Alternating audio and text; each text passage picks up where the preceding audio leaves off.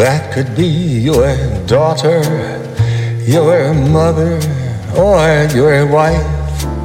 He will deny it once he got her, then defame her all her life. He will claim she let him rape it. He will say she voluntarily gave it. But come on, really, let's face it. He's the greatest rapist.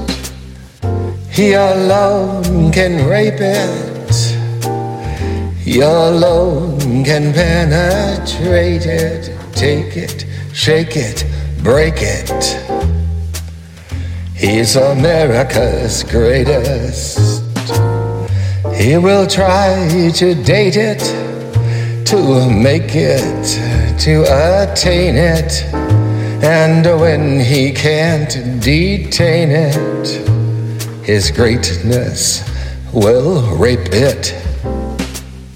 Some people do not care, some like a man who rapes, but most simply never dare from his cult of rape escape. That's who we got. America at its strangest.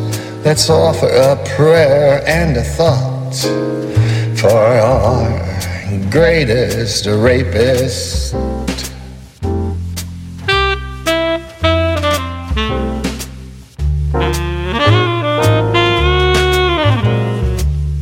That's who we are. America at its strangest. Let's offer a prayer and cigar for our greatest rapist.